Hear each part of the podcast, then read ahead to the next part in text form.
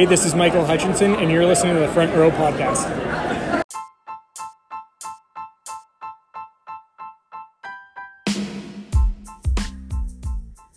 Welcome to episode 40 of the Front Row Podcast with Don Ross. And welcome back to the Front Row Podcast, Tyler. Thank you very much. I'm not alone though. I know we're not alone. To his elite prospect profile, he's a six foot, 190 to his elite. But I'm not sure that's still true or not. But welcome to the Front Row Podcast, Jordan. Oh, thank you, John. Thank you for that uh, warm welcome. Is that true? It's nice to have a familiar face here. Yeah, you know what? Actually, um, yeah, still pretty close to that. I, I think I'm under the buck ninety mark, but uh, yeah, Oh, congrats. one eighty five. Congrats. So, yeah, good to be here. They listen. I would, uh, they listen Don. I'd like to. Oh, I would like to. I would like to say before we, we go on here, I, I've been on the show about 10, 10 or fifteen times now, maybe even more, and not once have I been introduced through my elite prospects page, which I do have, by the way. I'm not gonna. I'm not gonna go and list my own stats, but uh, maybe next time you could uh, throw that in there for me just to pump my Uh, tires. I kind It of would looked at nice, yours, uh, Tyler. So I'm not sure if What's it's. I, I looked at yours too. Okay. It shows 5'10", 185. Oh, But That's I'm not not sure how accurate that is. But that sounds like a that sounds like a Brian Rafalski type defenseman. Does yeah? And I don't know if you're really still considered an elite prospect when you're over 30. So hmm. I guess we're Well, kind of it- hooped. Yeah, old I- prospect. on there, it listed both of you as retired. Oh, really? Well, that's not exactly true. I mean, We're just we're just dormant. That's what we are. yeah, Is that the right word? I think that is. So yeah, lots to talk about today, guys. yes. Um, sure is. what's your uh, thoughts on the Jets and Canadiens round two matchup? How did we get there, though? Uh, Jets beating uh, Oilers four straight. Yeah, and then and of course, uh, Habs beating the uh, Leafs in the best of seven. They came back from three one. Yeah. Um, first of all, very excited for the playoff matchup that we're going to see next, but it definitely wasn't the playoff matchup that I did expect. Um, we're dealing with a Leaf fan on the line here, and uh, before we really get into the Jets and Canadiens, I really just want to ask Jordan how he's doing and um, his take on the the unfortunate events that uh, unfolded last night. Um, yeah, it's it's been a tough day. Uh, this is uh, very familiar with uh, with this group.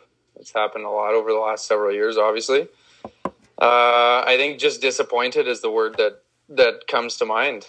Um, especially the way this one happened. You know, it was a unique season uh, with an all Canadian division, but they dominated that division this year. Um, so it just, you know, it had that feel like this year would be a year, you know, where they didn't have to play Boston in the first round or potentially Tampa. And these are teams that they should beat. And so the way it happened, being up 3 1 like that, uh, it's it's tough. This one stings. especially when Game Five went to overtime. Game Six was overtime, I believe, as well. That uh, to have it slip away like that is, uh, I mean, especially for a fan base that has been through their fair share of heartache, it's not um. Not easy to stomach. Uh, Oh, it's it's tough, you know. And I that even that game five, I, I felt like they played a, a pretty good game. Um, but after that, like it, it was like they lost they lost some swagger. Uh, I really didn't feel over those last two games like there was any line that was going to score if it wasn't Matthews and Marner, Mhm. um, and they weren't getting it done. And so it was just a yeah, it was a tough combination. Um, they, you know, I felt like last night and even the game on Saturday, they were playing not to lose.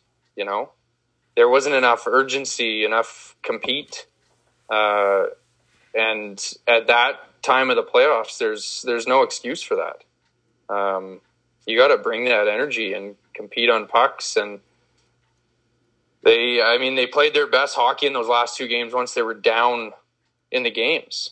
But it shouldn't take being down a goal for a team to step on the gas and go get it. This is uh this was their moment. I, I especially that Saturday night game, game 6 in Montreal, you know they're having fans.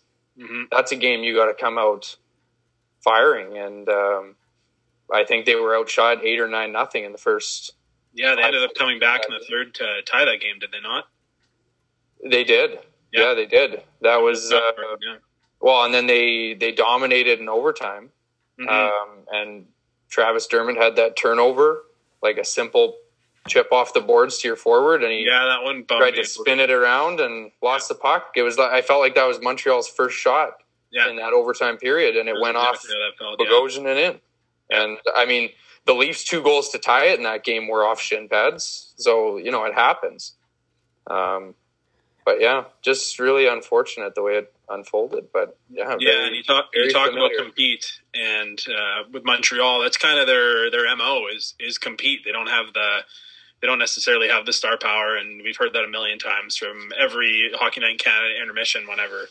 Oh, they're yeah. playing. But uh, to have a guy like Phil Danault play seventy five percent of his Oh. uh, matchup against Austin Matthews, like credit to credit to Oh. the Canadiens for. I mean, yeah, Absolutely, he he was outstanding, uh, Phil Danault. To think that that guy, how many minutes did he play against Austin Matthews and Connor McDavid this year? You know, like that was everyone was- ragged on that guy for you know not scoring enough, but I mean, look who he's playing against every night. Mhm. Um, and then you've got that that defensive core. Those guys are big, physical. Yeah. Um, you know, like uh, Weber, Petry, Chiarot, Edmundson. Like that's a yeah. solid top four. They're not nice. Um, They're not nice defensemen. No. Yeah. And then you you throw in Carey Price being Carey Price, and he was just so calm. Uh, I Vintage. I'd never seen like their offense dry up like it did the Leafs. You know, like there there's goals have never been a problem, Mhm. and you know losing Tavares is one thing, but that's no excuse. You know, Yeah. like they got to be able to put more than one or two goals in the net in a playoff game, and Agreed. uh, you felt like when Montreal got to three goals, that was that was game. You know, Yes, uh, friends of the show, Stuff. Dave Turnbull, he'd be happy with the outcome. oh yeah, he's a, he's a big Montreal fan. Yeah, I'm preparing for that now because everybody that's been kind of a quiet Montreal fan for the last little while, they've not really had a lot to cheer about. They've been kind of that that middle of the pack team, and now all of a sudden, everybody loves Carey Price again. Uh, the the Habs are rolling. I I think a good chunk of Canada is going to get behind the Jets. Uh, I would not be surprised. Montreal is kind of the other evil empire of uh, of Canada, but yeah, I'm I'm really really excited for for this series. I would have been I would have loved to see the Jets versus Toronto and Kurt Dog. I'm sure that would have been an absolute dream of yours. Yeah, not in a yeah. Stanley Cup final, like that's uh, you know, there's not as much on the table, so you're not. It's not like tugging on your heart as much, you know. yeah. One to know. Well, I had thought, you know, I would, regardless of the Leafs or Jets, you know, one of our uh, or one of my teams would be uh, rolling to the top four. But Yeah. uh, Yeah, yeah, yeah. It- it- you know what? It it should be a decent matchup. I mean, Carey Price and Connor Hellebuyck are two of the best goalies in the world. Yeah, unflappable at times. Uh, just their their focus, their calmness. Uh, they don't. I mean, I'm not really exactly a goalie expert, but uh, neither. My impression of those two is that they just they don't overdo anything. Like they're not. They don't. As much as I love goaltenders like uh, say Jonathan Quick or uh, you know that that acrobatic type, Yep. yep. uh, Mike Mike Richter back in the day, right? Like, as much as Mhm. those goalies are bang for your buck, top notch, entertaining. Marc Andre Fleury, another one. I just feel so safe with a goalie like Connor Hellebuyck in the net or a goalie like Carey Price. Like I, I honestly, Yeah. I don't know which one I'd pick at this point, and that's a real testament to where Hellebuyck has gotten his game, uh, coming all the way from a fifth round pick in whatever it was, 2012, to where he's at. It's uh, we're very Yeah. lucky to have. I say we, but uh, the Jets are very lucky to have a goaltender of that caliber. Where uh, after a series like Carey Price had, you'd expect uh, Price and his team to have the advantage over whoever they were facing in net, but uh, they roll into Winnipeg, who arguably have the next best, if not a better goaltender than, than Montreal, and that's a pretty bold statement. So I'm really excited to see how the goaltending matchup shakes down. Yeah, th- those two goalies they just give their teams confidence, right? I mean, they're both they're both so calm, uh, and Hellebuyck has that you know that confidence. Uh, Carey Price is more of the calm demeanor, but um, they just give their teams confidence when they just eat up pucks like that. Um, yeah, it should uh, should be a good series. Yeah. Uh, game. You think the game one between Habs and the Jets be the same as the game one between the Knights and Avs? And Ooh. like that, Avs came up blaring.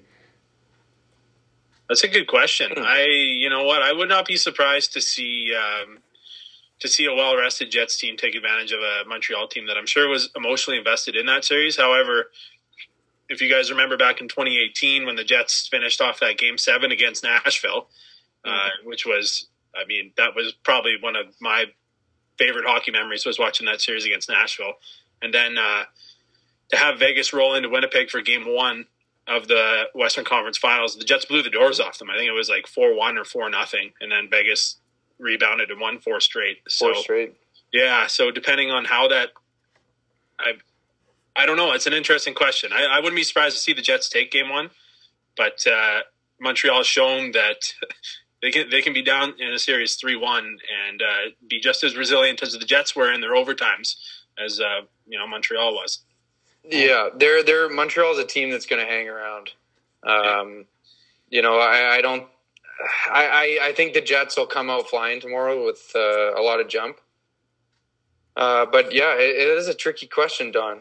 Um, Montreal, they can hang around and they're very opportunistic. They they can score off the rush, um, and the Jets tend to give up some rush chances, right? So it's hard to say. It uh, yeah. And be. looking down the lineup, I, I know we talked. Uh, there was a lot of talk about Toronto's depth and just being deeper than Montreal, and you know, in a lot of senses, they, they were. And uh, I really felt like they were the, the better team, and I mean, like most people did. And mm-hmm. but uh, when it comes to Montreal, and I look at the the line matchups, and you have Eric Staal and Corey Perry playing on your fourth line, like that's uh that's a nice that's a nice uh, what do you call that a luxury to have is two solid veterans who've both been there uh, yep. up against, say, a fourth line of Winnipeg's with Nate Thompson, Trevor Lewis. Not to discount, you know, their credentials, but I mean, yeah. End of the day, you look at Staal and Perry, and they they were former top ten scorers in the league. Uh, Perry being a Rocket Richard winner, so those guys know how to get it done. And so, mm-hmm. uh, while I'm not too afraid of the top lines matching up against Montreal, I'm interested to see how uh, how well the the checking lines fare. Yeah, I'd agree with that. I um, you know that Jets third line is so good um, with Lowry and Appleton and Copp. Um, but you know Montreal now they've got now that they've uh, committed to Caufield there, I, I, think that they have a couple lines that can score too. Yeah, he's uh, really shown that he can he can really play with the puck. Yeah, yeah. You just feel like every time he has the puck, something's going to happen. Yeah. Uh, and he often like he finds his way into good scoring position and, and shoots the puck obviously very well. Yeah. So, yeah, I, I mean, it should be interesting. Like you said, the Jets are deep up front. They got a lot of speed. Um, Arguably but, the best top six in the league, or, or close to it, right? It's uh, yeah, yeah. They couldn't ask score. for much better, especially to, to trade away a player like Patrik Laine and really not skip a beat offensively is a real testament to the something to the, they, the, players that they have. Boy, did they need Ehlers back down the stretch there. They really missed him. And he just adds so much to that second uh, second line. Which is, uh, it's amazing to me because as much as I've always, you know, enjoyed Ehlers, and we'd go back to, you know, 30 episodes ago when me, Don, and Burnsy, we, we would talk about if you had to give up one between Connor Ehlers and Laine, I would have picked Ehlers say about a year and a half ago. I, that's who I would have picked, just because you know he had the tradable contract, and Connor seemed to be coming into his own and uh, mesh, and he he played the first line power play, so it just kind of made sense to me that Ehlers would be the guy. And Don always argued it, it's going to be Laine. It's going to be Laine. Hmm. And what do you know? The host was was right. How about that? Yeah. You know, it's. Uh, I, I thought it was interesting. Uh, just to go back, like Ehlers and William Nylander were drafted two picks apart back to back. Nylander was first, wasn't he? for the last. Yeah, and for the last several years, you know, those have been the two guys in these markets where it's like if you're going to trade a guy, that's that's the guy. Yeah. And then those two have taken such a big step this year. Like Yeah. What did Nylander have? Five goals in that series. he was he was the best player for the Leafs. Actually, he might have been the best player on both teams. Mm-hmm. I think it was a crime that he didn't have more ice um, Mhm. in that series. But yeah, he and Ehlers have just taken such a big step this year, and they bring so much uh, speed, skill, offensive ability to those uh, forward groups. Absolutely.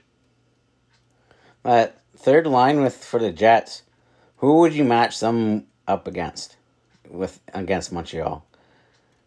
That Lowry, Copp, and whoever I can't remember who's the other winger there is.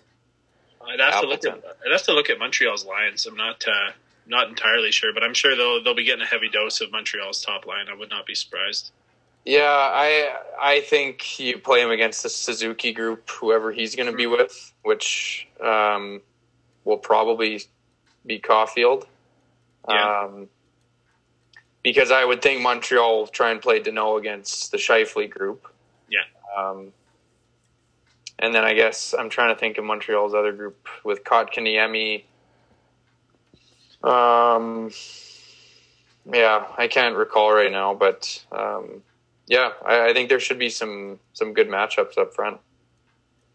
Yeah, I'd have to agree. Um, Montreal again, I think, has kind of surprised us with uh, with how deep or how they've been able to distribute their depth uh, throughout their depth chart. Right, like it's uh, really not as uh, weak as I think. I, I, I don't know. I don't know. I, I, may have taken them for granted a little bit. I, I just underestimated them really. So uh, yeah, I'm. I think they match up quite well. I think they've really earned their spot in this in this round. I'm really uh, really excited to see how this shakes down, guys. Don, what do you think? How how do you think this is going to go here? Do you have any bold predictions or uh, hot takes or? I don't know. So um, if it's, if they play like they played against Edmonton, I think they would do well. And Yep. I say six games. Jets and six. Yes. Okay. Yeah, I mean it's it's hard to it's hard to pick against them right now. They were they were rolling so well. They've kind of had some time off to to heal up, and I'm interested to see how players like you know I mean Ehlers looked like he was playing at 100, percent but a guy like Dubois has been pretty quiet, right? And especially, I mean, more playoff memories or nightmares for you from last year when Dubois shut down, uh, right? Yeah, playing in the play-in round, like how good was Pierre Luc Dubois? Like when when I found out that he was coming the other way in the Laine trade, I was just like, oh man, to have the luxury of a second line center like Pierre Luc Dubois come play absolutely. yeah, like what an like uh, no disrespect to Bryan Little, but what a what an improvement. Oh, to have Scheifele, Dubois, Lowry as your future top three down the middle. Yeah, I mean, that, that's got to be right up there in terms of top three centermen yeah, as good as Uh, it gets, really. down the middle. And Dubois, you know, he hasn't. Uh, I'll tell you what, he hasn't looked anything this year like he did in that series against the Leafs in August. But um, yeah, I mean, it was a weird year for him with with the trade mid-season, having to quarantine, and yeah, it just looked like he never Yeah, and he got hurt got his feet under him. He got hurt. Um, so I, I think he'll Pierre Luc Dubois. I think he'll still take a couple big steps uh, in the next couple of years. So like with uh, the Leafs being out, who's your final two for the cup, Jordan? Oh boy, Well, I was I didn't want to get ahead of ourselves here, but I was chuckling to myself this morning. I, I didn't chuckle very much today, but I thought that whoever comes out of Winnipeg and Montreal is going to have to go to Denver, Colorado. And oh my god. They they're going to roll whoever comes out of this series. I I, I don't think it matters. no. They're going to roll over them. Steamroll them, Donnie. Huh? I don't know. Let's, I'm gonna make that prediction until uh, I see the what is it? The West Final or whatever it is. Still got to get through Okay, Vegas. but you you asked me who I thought would be the top two, right? So I'll tell you that Colorado will beat whoever. It doesn't matter. Colorado will beat Winnipeg and Montreal combined, and I think you know. I mean, Tampa. Ooh, yeah, Tampa Boston. I think is going to be a series. Uh, ooh, yeah, that's a tough one. I'll coming out of the East. Okay, yeah. I'll go Tampa. I think Tampa, Yeah. Colorado would Tampa, Colorado is what I'll go with. Yeah. Um, and just remember, Donnie, that ninety percent of Kurt Doug's friends are Avs fans, so he's just looking out for his buddies. Just remember that. I I I know. Yeah. Well, I, see, I, I like. I the- actually, I, I, I, I happen, sorry to cut you off, Don. Yeah. I happen to have uh, quite a bet with uh, Tregs and actually uh, Fairmont. Oh yeah. What's back. the bet? What is it? Well, at the time, I think we made the bet six, six or seven years ago, and it was Ryan and I had a had a bet on who would win a cup next, the Leafs or the Avs. Oh dear. And Sorry. so, uh, yeah, I had a couple hundred bucks with Tregs on that, and then we were arguing about it at some point, and Maddie sided with Tregs, Oh, and so I, you know, I you double down I doubled down, and so like a true Leaf fan would. Of course, yeah, Absolutely. had to had to go for it, and uh, I mean, I I imagine that Vegas might be my best chance for uh, an upset over Colorado, and then I saw them get uh, dominated. The wheels beaten off them in game one. What, was it seven one? Yeah, like that. They're they look unbelievable. They should Crazy. wear, should wear the gold buckets. Yeah, We've talked about that in the past on here. yeah. So um, let's get into the Q and A. So Sounds good. Um, this player went first round, f- uh, fifth pick in 2005. Uh, Carey Price. Yes.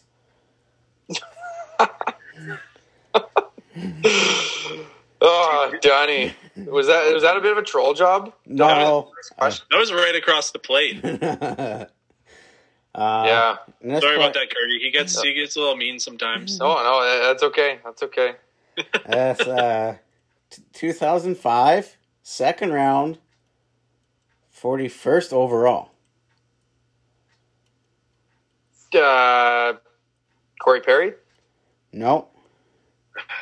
Uh, Um, this team was in the Southeast Division, Yeah.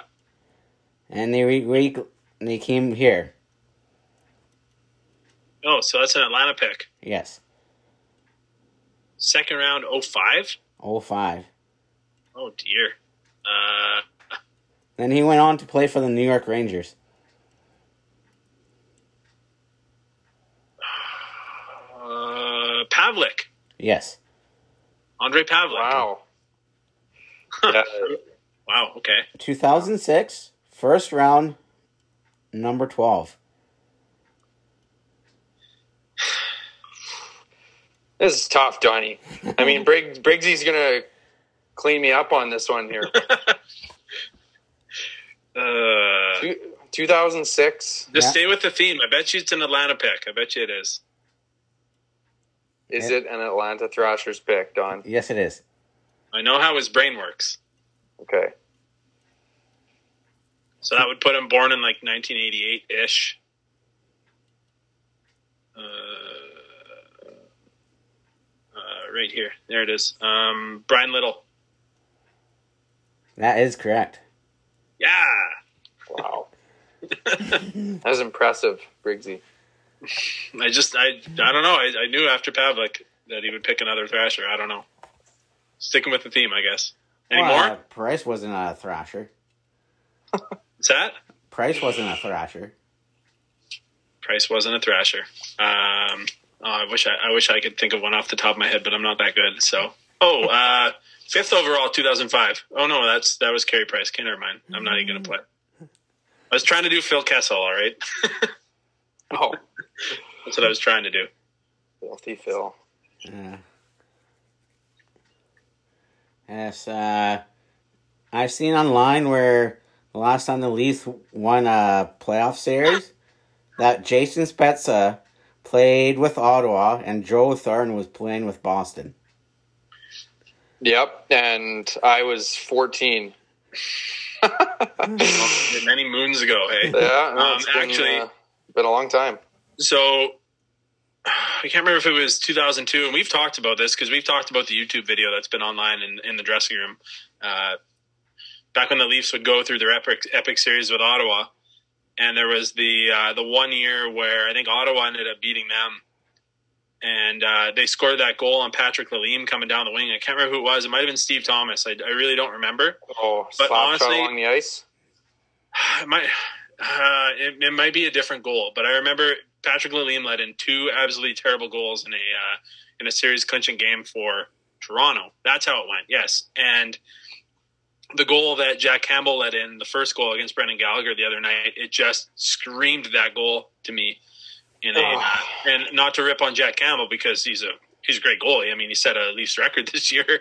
Yep. But uh, yeah, as soon as I saw that goal, it just oh, that was such a backbreaking goal, and it took me back to those classic Toronto and Ottawa series.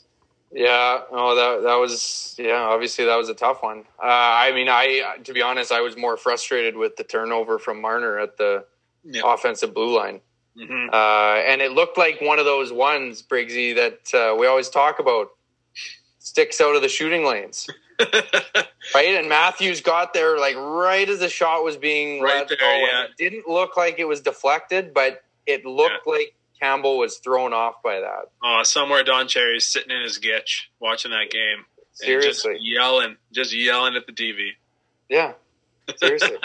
Sticks out of the lane, kids, come on! Yeah, it's a, and it's a hard thing not to do as a Oh, you- you know it as a forward, defenseman. forward back checking.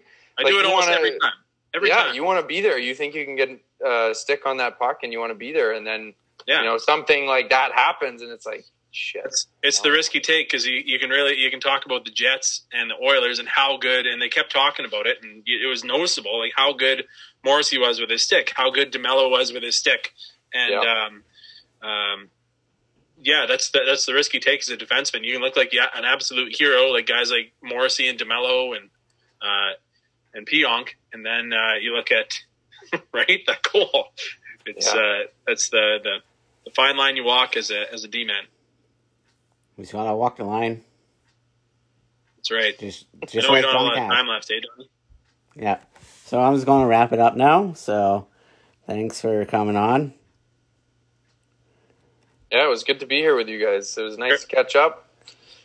Yeah, man, it was uh, it was really good. Yes, and Yeah. now it's uh, I, I wish we had. Uh, I wish we had a Leafs win to talk about, but I wish we could no. drive to the Iceplex right now, sit in the dressing room, get ready to play a game, and talk about talk about this. You know, in person. This is fun, but uh, yeah, Yeah. I really can't wait for the next time we can do that. Oh, I know. Hopefully, we'll be good to go by next hockey season, and we can do that. Yeah, man. now it's Yeah. uh, officially spring. What? It's officially spring now. Isn't it The, the Leafs are out. summer? It's almost summer, isn't it? Yeah. Yeah. The Leafs are out now. Oh, that was a Leafs joke. Oh, oh, all the leaves are cleaned up, hey? oh, right. Yeah, spring cleanup. Hire Don Ross for all your uh, leaf cleaning needs, eh? Okay, what, what's your golfing joke? I know you have a golfing joke too. Uh, I got a picture because uh, it's Phil Picard with a golf bag and handing it to the Leafs. Yeah, you know, every time I see my dad, he always tells me that Don is giving him the gears at Safeway, Oh yeah. and he's always got one-liners for my dad every time he goes shopping. Donnie's there. He's relentless, man. Yeah, he is. Yeah, that's what uh, uh, respect, Yeah, though, that- right? That's why I Yeah. always see your mom coming in by your by herself. So Oh yeah, No, yeah, she knows it's coming. That's right. Yeah. Right on, buddy. okay, thanks for guys for coming on. Yeah, man. It's always a Yeah, pleasure. thanks for having us, Don. And, uh, drive safely, Stay classy. stay classy.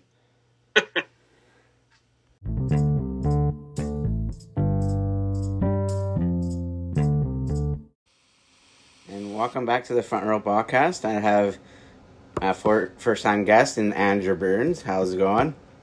Not bad yourself? I'm good. So, Loki's coming out on June 9th. What's your thoughts about that? Yeah, so uh, we were uh, they they moved it uh, a little while ago uh, from their Friday night uh, kind of spot that they Disney Plus have been using for their past two Marvel shows. So they're bumping it up to uh, Wednesday.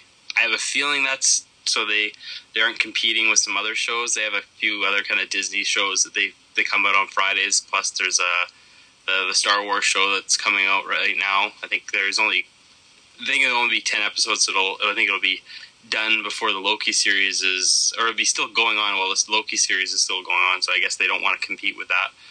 But I'm I'm interested. I'm curious of how it's going to go. It's uh, it's, it's like gonna be. It looks like it's like the other Marvel two Marvel shows, completely different from what they've done before. So I'm I'm interested.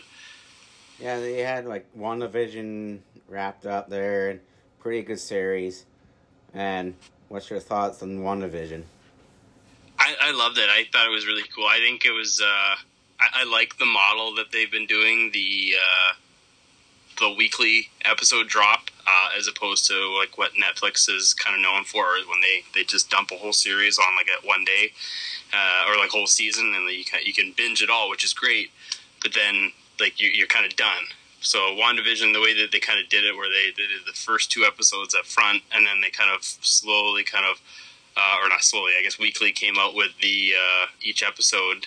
I felt it kind of felt like what you would traditionally do for TV, but now it's through streaming. So kind of created that kind of buzz for an anticipation, kind of like audiences were guessing what was going to happen, and some stuff didn't end up happening, but there was a lot of cool ideas that people were throwing around that uh, that like possibilities that could have happened kind of made the show a little bit better in my in my eyes. Right. Yeah, I like that better when something new comes out. Yeah. Uh, like these do it one by one episode by week by week. Yeah. So, but if it's an older show, they just should just release it all at once because people have seen it already. So Yeah, yeah, yeah. No, I agree. yeah.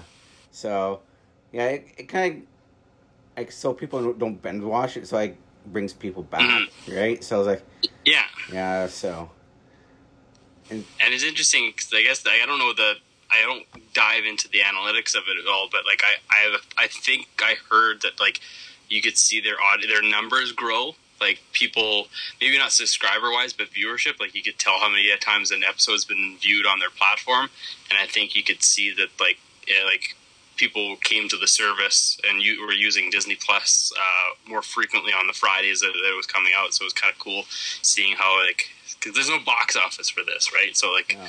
you, you, it's viewer numbers is what they they do nowadays for that. That's the thing, like, yeah. Uh, I wonder if how they work work it with like movie theaters not open and how they will view the box office, you know, like, and uh, I was wondering how they will do that, like how they have a movie come out on a certain day and like, Yeah, well, I think I think that might be also a thing why they moved Loki uh, from from uh, what's it Fridays to Wednesdays because I, I think the way when right around when Loki wraps up, um, Black Widow comes out on July the 9th. So, and I think Loki's Loki might be something like eight, like seven or eight episodes or something like that. So, if that's a month, month, a month and a half to two months, that'll lead right into that. So you, they don't want them. They're competing with each else. They, like you, you, they if they can get people out to the theaters, they're they're going to do that for for Black Widow. Um, but people are obviously still want to watch uh, Loki if they're if they're drawn to the, that that series. But uh, it's different in everywhere in the world. So like there might not be a big box office for for Black Widow this time around, but like the next Marvel movie, there might be the way that if if uh, like if different cities are starting to open up more and more. So I kind of wonder if like something like Disney has a TV series that will tie into a movie, and they will end that TV series just before the movie comes out, Yeah, I, I think or they're release it after the movie. Yeah, I think there was an idea that that was what they were going to do initially, and then with COVID, everything's changed. Um, I know when they initially announced like that they were going to do TV shows on Disney Plus, uh, and then they were actually going to be produced in the way that they would normally produce a movie. Uh, Falcon and Winter Soldier, whereas it was actually the first show it was going to come out, and then it was going to be WandaVision. I'm still not familiar, or still I, don't, I haven't heard the reason why they did the switch where WandaVision came out first. Um, maybe like they were able to finish producing that one first. Um, but WandaVision does tie into the Doctor Strange sequel because Elizabeth Olsen is is already they've already reported that she's going to be in it, and with the way that her character is um, and the title of the Doctor Strange movie, um, it plays into each other. But I, think the way that they that Marvel's done stuff is they um, they, they've they've done very good job with with it. They've been planning stuff, but I think they don't overwhelm so much. So they, they do if there is a tie-in like you were talking about, they give that they they give the audiences a bit of a break, not to overwhelm them because like say some people might not be the biggest fan of the like the mystical arts part of the Marvel universe, but and they like the action of like like the Captain America movies. But if you do over and over again like the the same theme people might get bored, so you kind of like chop it up and space it out a bit. That's I think maybe why they, they kind of did the switch for the TV shows to kind of get space it out a bit. Yeah. I don't think they do a straight like uh, season finale uh, on one night and then uh, a week later the movie comes out of something else. I don't think they'd ever do that. I think that's a bit rushed. Yeah, it would be a gap between, like say, like yeah. So give people time to finish the uh, series first if they haven't yeah. watched every week, right? So they give yeah. them time to okay to watch, catch up, and like think about what happened in this TV series into the movie, or vice versa. So yeah, there's different things like uh, that. Like I didn't even think about it initially, but like there's the different. Uh, uh, what's it called uh, release times for, for certain properties. Like um, some movies come out like a week earlier like overseas than they do, uh, than over here. And i think like for something like say something as huge as endgame they had to be very uh, cautious about when they put that out. They had to put it all out at the same time for the most part because big spoilers and stuff. So i think um, but like for other properties like there's some i think there were some disney shows that didn't get released at the same time um, uh, that they were getting released here in North America, kind of thing. So there's little things like that that they they have to worry about too. That not only giving people time to get caught up on the episodes, but also like if they're not out in enough time for people to get caught up, they have to kind of give more time, kind of thing. Yeah. So, uh, I, Disney uh, up the prices with a new channel. They added Star to it, so yeah. Uh, they I think they upped it in a April or March in the spring. Uh, yeah, I I'll, I'll, I'll notice when the the bills change, but yeah, I think it's like if you're an existing customer that like pays for like the the yearly rate, yeah. um, it won't go up uh, till like six months after everybody else has to pay. So if you're paying monthly, everybody else pays now. I think, but like yeah, I think it might be like might be I can't remember what it be. It might be yeah, it might be like March or something like whatever it is. So uh, like I, I personally I pay the eighty nine ninety nine a year, and then it'll go up. I think it might be yeah. I can't remember what it goes up to. Is it like twenty bucks extra? Somewhere in there, I think. Yeah. Yeah. So I don't know. Yeah, go ahead. Sorry. Yeah, I was going to. I yeah, I pay the yearly comes in too. So once a year, I yeah. Then yeah, where some people just pay it monthly, they probably see it then.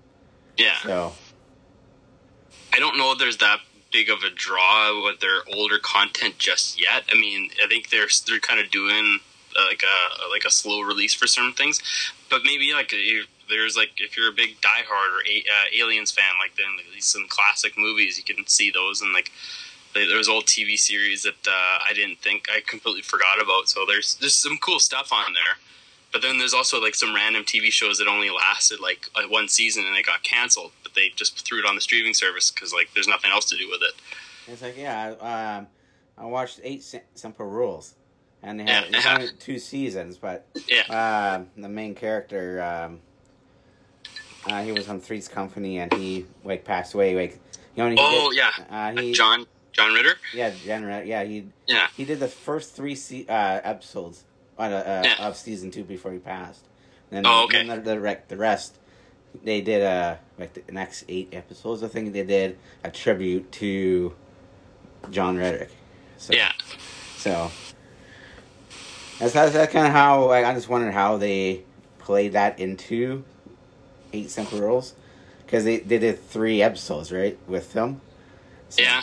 it's kind of weird how like they did it. Like, not not weird, but it's like how they uh planned it, like how they worked it in. Yeah, I, I can't. I can't imagine how that it would be a pretty difficult task to do. Like especially like it's a lot. It's a lot easier if you're planning on writing a character off a show or off a movie or something like that. But like when something happens that sudden, because I I, I kind of I remember that happening, and I don't remember a lot of people knowing that he was like was sick. I don't even I can't even remember what he passed from. I don't know if it was like uh, I don't think it was an accident. I think it was an illness, but like I don't think a lot of people knew if from if I remember right. Uh, it's, But- like, uh, it's something like uh, his, something his dad had is like so Oh. it's like a family issue. Yeah, hereditary. Yeah, hereditary, and uh, so I think it's something to do with his heart or something like that. Yeah, it sounds familiar. Yeah, And so he, I think they had he had a heart attack on set, so then they, they rushed him to the hospital. I think that Oh, okay. Yeah, something to do with the heart anyhow. yeah. So it's just It's a, yeah, it's just how they planned it. I was like, I just always wonder how how they plan different things. You know, like it's different different between like how they write them off or mhm. and this is anything to do with death is hard when it's like middle of the filming, right?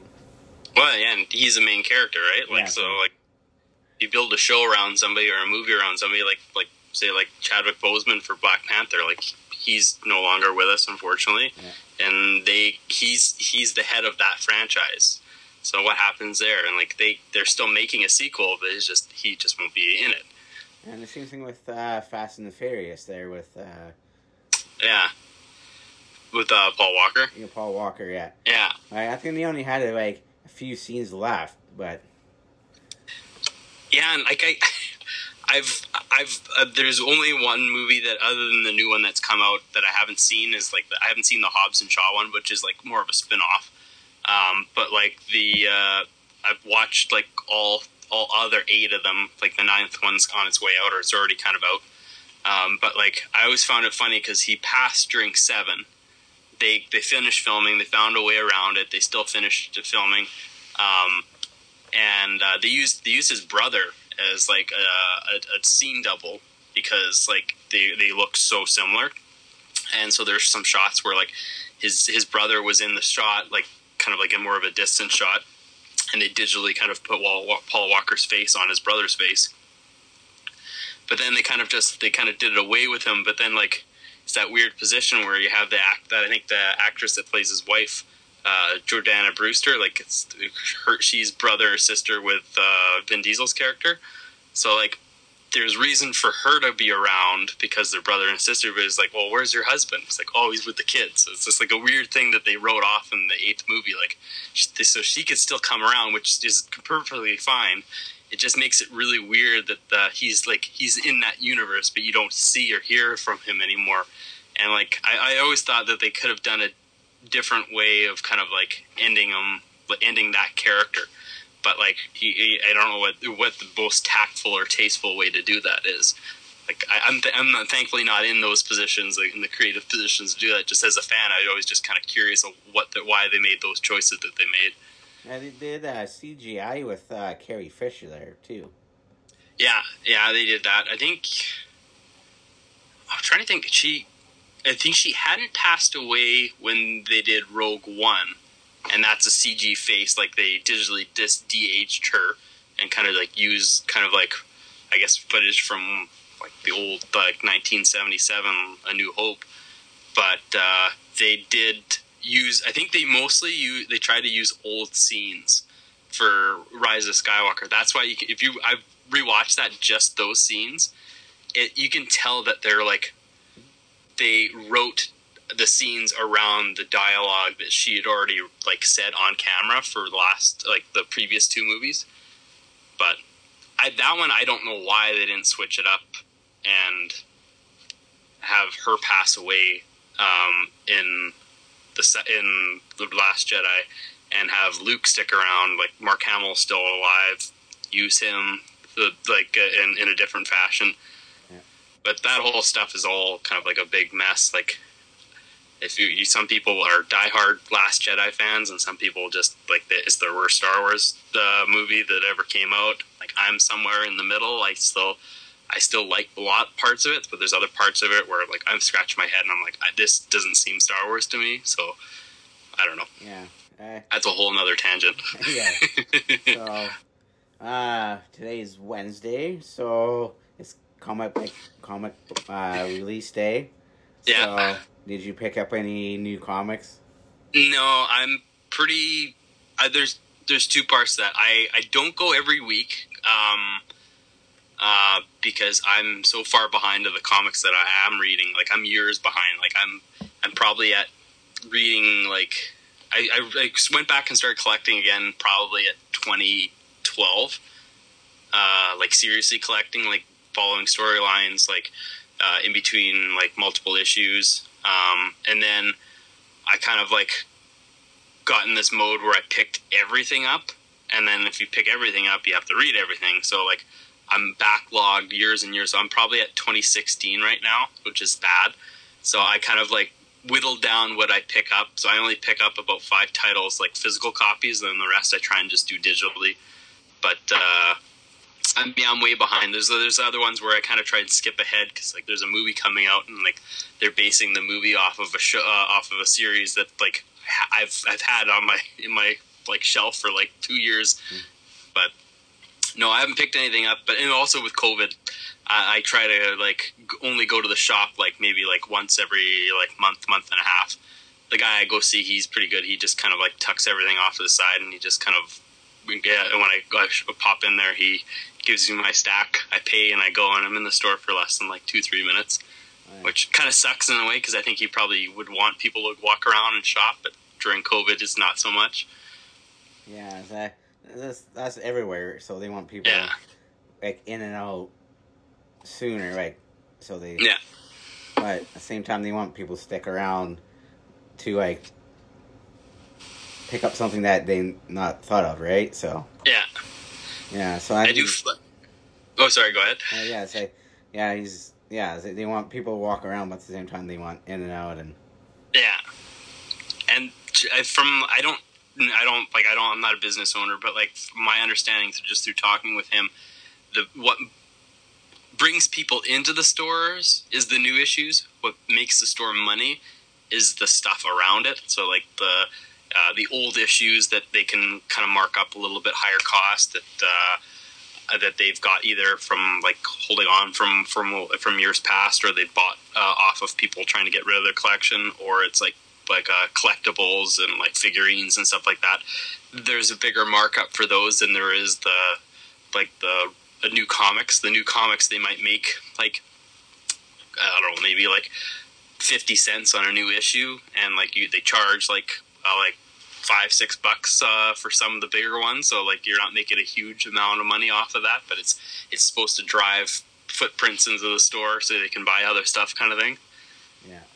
I got new yeah. there's like anything new they will will bring in people, right? So yeah that's the thing. Like I I collect uh, like no McFarlane hockey figures, and yeah like yeah like at Walmart, everything's the same price. Where but Yeah. like, there's there's uh uh other places they will mark up the variants and yeah you know right. So they they mark up the variants and stuff. So that's that, that's why I kind of hate. I just want to pay twenty like same price, but at the same time, Yeah. I get it. They people will come in for those different ones, right? So yeah and uh, i don't know if he I have a buddy of mine that uh, does that too, and I think uh, he you know, like he does the Walmart run and uh, picks up uh, like his hockey figures, and like he uh, I don't know if he does it anymore because his basement like last time I was in it, it was a while ago, but uh, it was just like like multiple multiple shelves of all these figures and stuff. So like. I think he got. He may have had a. He had to cut himself off because uh, like he's got. He, he ran. Started running out of space.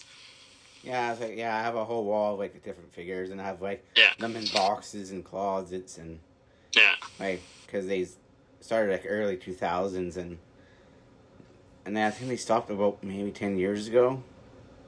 Maybe, Oh, yeah. yeah, and uh, so I yeah, so I just collected like the variants, and so Yeah. I usually like have like one of the regular ones variant, and then there's like that chase figure, and because usually they Yeah. sometimes there's three of them, sometimes just two, and yeah, it's like yeah, at Walmart it's like all the same price, and where like uh, different places they know like the hobby places jack up those uh, variants, right? So Yeah.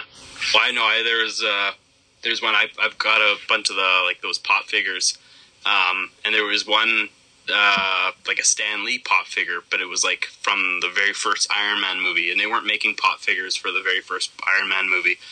Uh, I think the very first time you could get a pop figure was what like twenty, or at least for a Marvel one, was uh, 2012, like when the first Avengers movie came out. They did like I think they did like one for each Avenger and Nick Fury, and then that was it.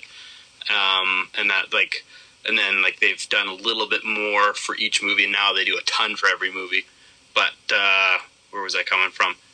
Um, drawing a blank where I was getting it. No, yeah. So the Stan Lee one that came out, they re they were doing uh, like kind of a go back to like the very first Iron Man one, and like Toys R Us, I think was uh, like one of the only places you get this one because he's like his, cameo from the first movie. He looks like Hugh Hefner. He's got like the like the old style uh, house coat on because um, and it was supposed to be for I think it was like sixteen ninety nine or uh, nineteen ninety nine.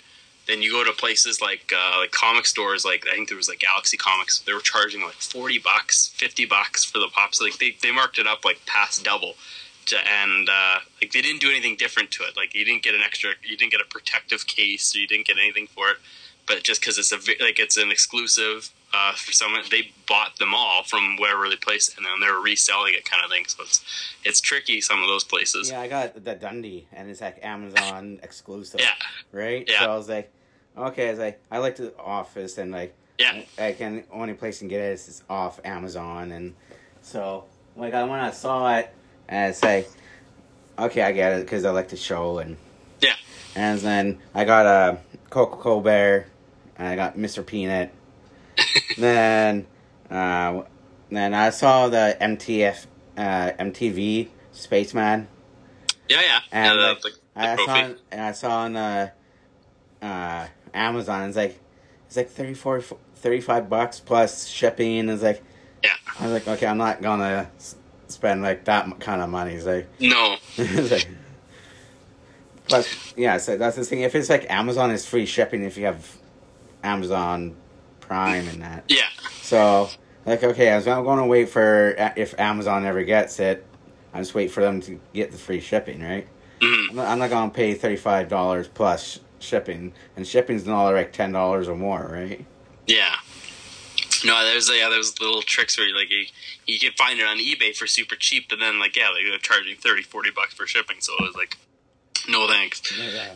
yeah, it's something like that. They kind of rip you off off on shipping. It's like, nah, that turns Yeah. me off. Yeah. As I was gonna say, I found it found that there's a place in Ontario. Like, yeah, if I ever go to Ontario and I happen to be in the area, I'd Yeah. pick it up a lot cheaper. I did. Uh, was when you bought your uh, one with the Amazon exclusive. Was that Amazon.ca or was that Amazon.com? Uh, I can't remember. Oh, okay, I- I- because I know. I got a my brother gave me like a seventy five dollar gift thing for it, so I didn't really look at it. It's like so they, sh- it was free shipping. So Yeah, I only asked because there was this uh, series that it did uh, a while back, uh, or like uh, last year, where there was um, they were like it was a Marvel one where they did the, all the six Avengers from their first movie, and there were it was an Amazon exclusive pops.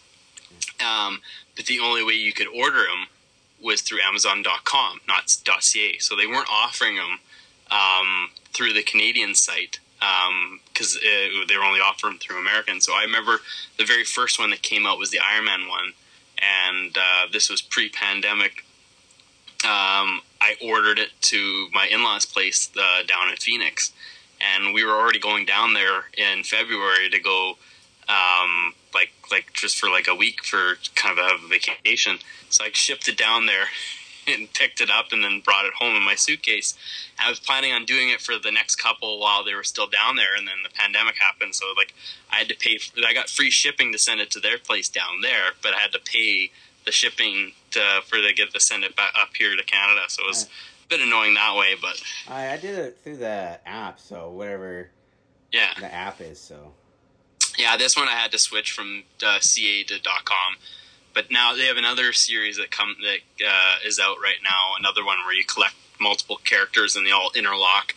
Um, for like it's another Marvel series, um, but uh, they're offering them through .ca now. So they must, because of the pandemic, they must be kind of like uh, allowing the exclusives to uh, go through like cross the border, like or like they're selling them through the Canadian plants or whatever. Yeah, so yeah, I have like Happy Gilmore, and then he, and then uh, and then he they did a two pack with uh, ha- um, Happy Gilmore and Bob Barker. I saw that. Yeah. So Did you that- get that one? Yeah, I got the two pack, and it's like Nice. so I was like, okay, I, uh, I got those, and I like always like Adam Sandler's. Yeah. Like there's honestly not a lot of people like him, but there's people like him, so they. Yeah. so I I always like I think Happy Gilmore is one of his best movies he made. Mm. Yeah, it's it's definitely one that uh, like I mean like for like way beyond when it came out, people still quoted it. People like still love those uh, that movie. Yeah, there's. Uh, I I thought I saw like when you're speaking of Adam Sandler, I thought I saw somebody or an article saying that they're they're talking about doing a Waterboy sequel. I don't know if you've heard anything about that, but no, yeah, I haven't heard it now. I don't know how I feel about that. Like, there's like some of those movies that is like kind of one off. Is like it's, it's all you need is just the one movie. Doing a second one maybe doesn't bring anything to the table, kind of thing. I think But- same thing with uh, Dumb and Dumber. The first one was, Yeah. was great, and Yeah. then the, they did the prequel, which sucked. Then Yeah. the sequel sucked. So I, I can't say I've seen the sequel. I saw the prequel and I was like, I, I, I, I appreciate what they were trying to do, but like, it's a hard thing where like, you, so much of the movie that people love, like not to say anything bad about Jeff Daniels because he's great and he's a, a fantastic actor in his own right, but like, Jim Carrey, like when he's how zany he is, you can't pick somebody that's uh, has the potential of being a future Jim Carrey and, and like casting him. Like it's like you can't really kind of he's he's a bit of like lightning in a bottle. You can't really find another Jim Carrey. Like yeah, it, it's it gets super tough to to have somebody kind of replicate that type of person. Like it's different from like somebody trying to find like a, a different version of uh, like an old like of like an, a younger version of that that character. But like when there's somebody like as big as Jim Carrey is like or big as a personality as Jim Carrey, I think it's really hard to kind of like replicate that and. And at the same time, like, like, why do you need to do a second one too in the first place? Why do you need to add to that story? Like, the story is what it is. yeah. I don't know. And um, the same thing when Steve Carell left the office. Um, Yeah. yeah, it's not the same without Steve Carell. They did two more seasons, and it's not the same because it's like mostly around Yeah. his character, and he Yeah. laughed, and like, and they had Will Ferrell a few episodes, but like, yeah, it's not the same because, like, with John Krasinski and uh. Rainn Wilson trying to like pick up where he left off, and it's not. Yeah. Yeah, it's not the same. I, I, I, I, to be honest, I just watched those last two seasons, uh, uh, like maybe like a few months back because, like, I mean, with the pandemic going on, like, I remember I just started binging The Office like mostly like everybody else, and I had I'd always watched like the first. How many seasons did they end up doing? Was it nine, eight? eight or nine. Yeah, I did whatever like the seasons were that up till where when Carell left. I I've watched those like two or three times, but I never watched past that. Um, nothing against them, I just like kind of stopped.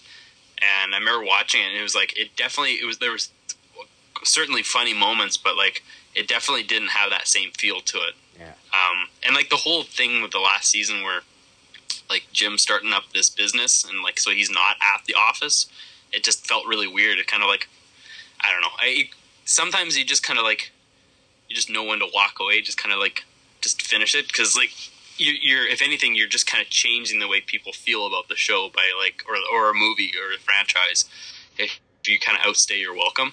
Personally, that's Yeah. that's my take. Like, like I've kind of felt like they should when Steve Carell left, they, they Yeah. should have did a few more episodes to tie up loose ends, where like have Dwight getting married and them leave, and kind of like yeah, this they should have done it like maybe five episodes longer and just tie up those loose ends.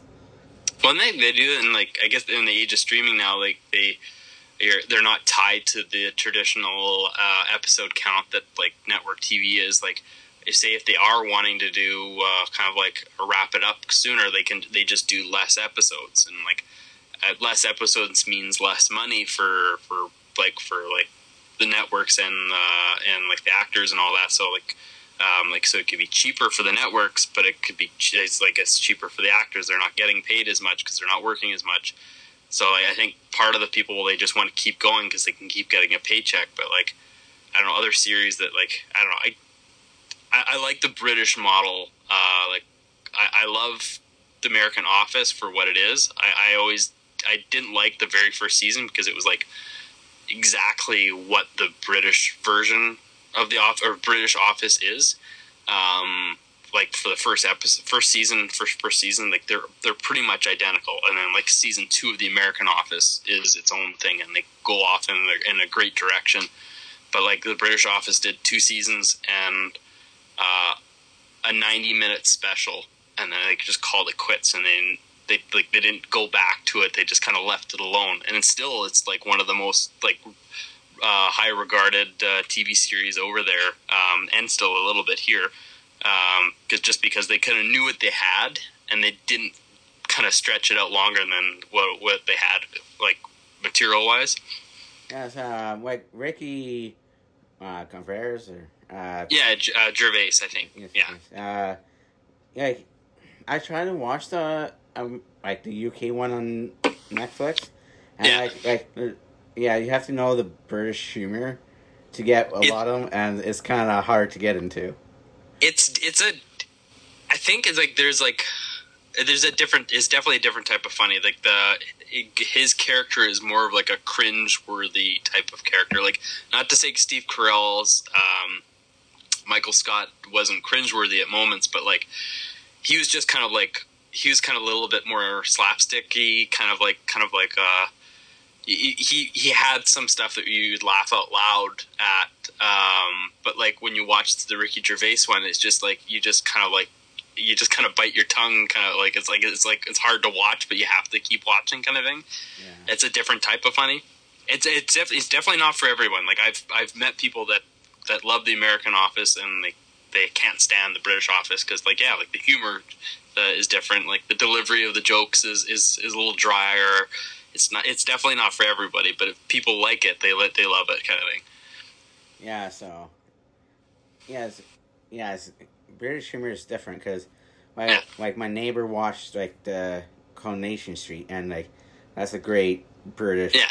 TV show. It's like I try to watch it. It's like some of those jokes, like what? It's like uh, someone has to explain it to me like five times before I get it. Yeah, Like, yeah. It's like uh, okay. Like, yeah. And Uh, there's still there's still jokes that I don't get on some of those shows. Like they, they still go over my head. I've googled some, half of them. I'm like I don't know what they're trying to say. Like it- Yeah, and uh, same thing. Like, um, they bring they're doing a Friends reunion right now on Crave. yeah. I, I don't have crepes, so I don't know. Is, is it? Do you know anything much about it, or No, I only seen like pictures on Instagram, Twitter, and yeah? like, okay, it's like I don't want to. Pay, I don't want to pay for Crave to mm. watch Friends, so I'm just Yeah. waiting until they release it to other platforms, right? Yeah. So, like, I, I I think it's it's more of like a a Q and A. Like it's not a scripted thing. They're not kind of like having the characters pick up where they left off ten years, whatever it is later.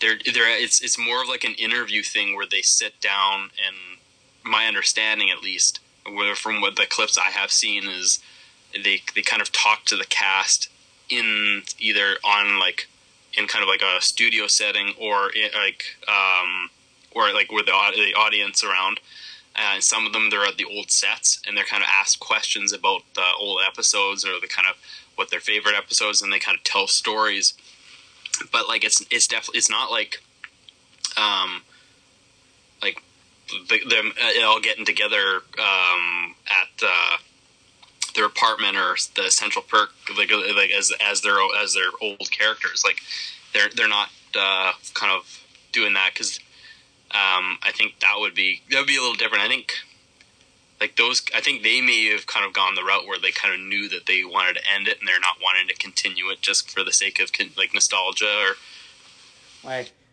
maybe like do like a kind of like a mini series, kind of like hey, what they doing now? Kind of because Chandler and Monica moved out to the suburbs, and like yeah, I think the only one that stayed behind like in that area is like Joey and Ross, right? I think if I remember right, um, I think they did a spin-off. Like Joey had his own TV series Yeah. for like a season or two, and I think he moved out of New York. Oh, and to I, LA, I think it wasn't it. yeah, so he left. Um, and so like I, I don't I think that was I think none of the actors wanted to come back to do uh, continuations of their characters. They I think they they kind of said goodbye to their characters, and so I think the whole the reunion thing what they're doing is I think they're just they're just catching up, but they're catching up on camera. And I saw a couple headlines saying like there's I think Matthew Perry like uh, had like bad anxiety, um, uh, uh, or and and he's he, maybe he's not kind of like he's kind of stepped away from that kind of uh, um, spotlight for for so long. Like it was kind of hard for him to go back. So I think apparently if they were ever to do another reunion, it wouldn't be something that an audiences could see. It would be something privately for like the cast themselves. But uh, I was I, I saw some jokes. I guess some other guest stars had popped back up in this reunion thing. I never saw anything yet, but like there was like old characters like Tom Selleck, like he played like Yeah, uh, uh what's it? Uh, uh, his the Monica. the dad's friend. He was like Monica's boyfriend at one point. Yeah, Yeah.